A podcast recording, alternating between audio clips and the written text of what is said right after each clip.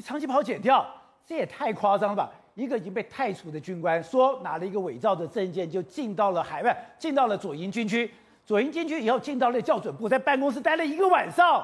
因为这个军官，这个这个少校其实刚刚才才出呃提前出提前退伍啊，因为他涉及到呃民间借高利贷，可能有一些债务纠纷，他欠钱。对，好，而且这这欠的金额可能还有点大，所以本来他是要被强迫处理的，但是他后来就赶快自己先退了，因为本来退就退了，可是没有想到是说他退的时候呢，照道理我证他他本身是校准部的的少校哈，他就是这个单位，他是校准部的，他是校准部的。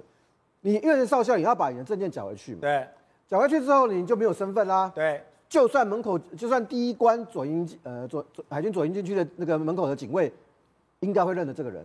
可是因为你没有证件，他不让你进去。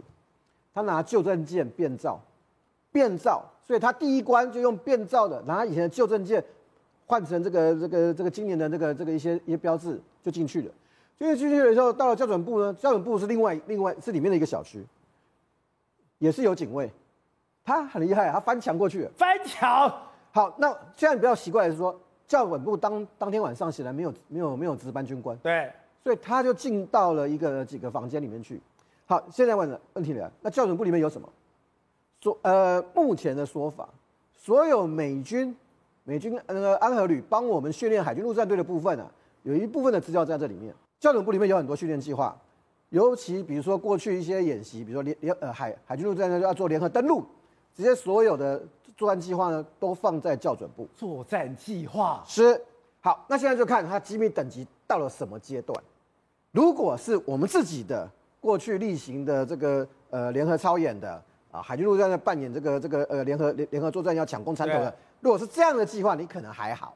如果是美军美军在台湾协助我们做训练的那个的计划呢？如果是这一方面，那会怎么样？不知道，因为现在在查。事实上，应该把不能讲说现在在查。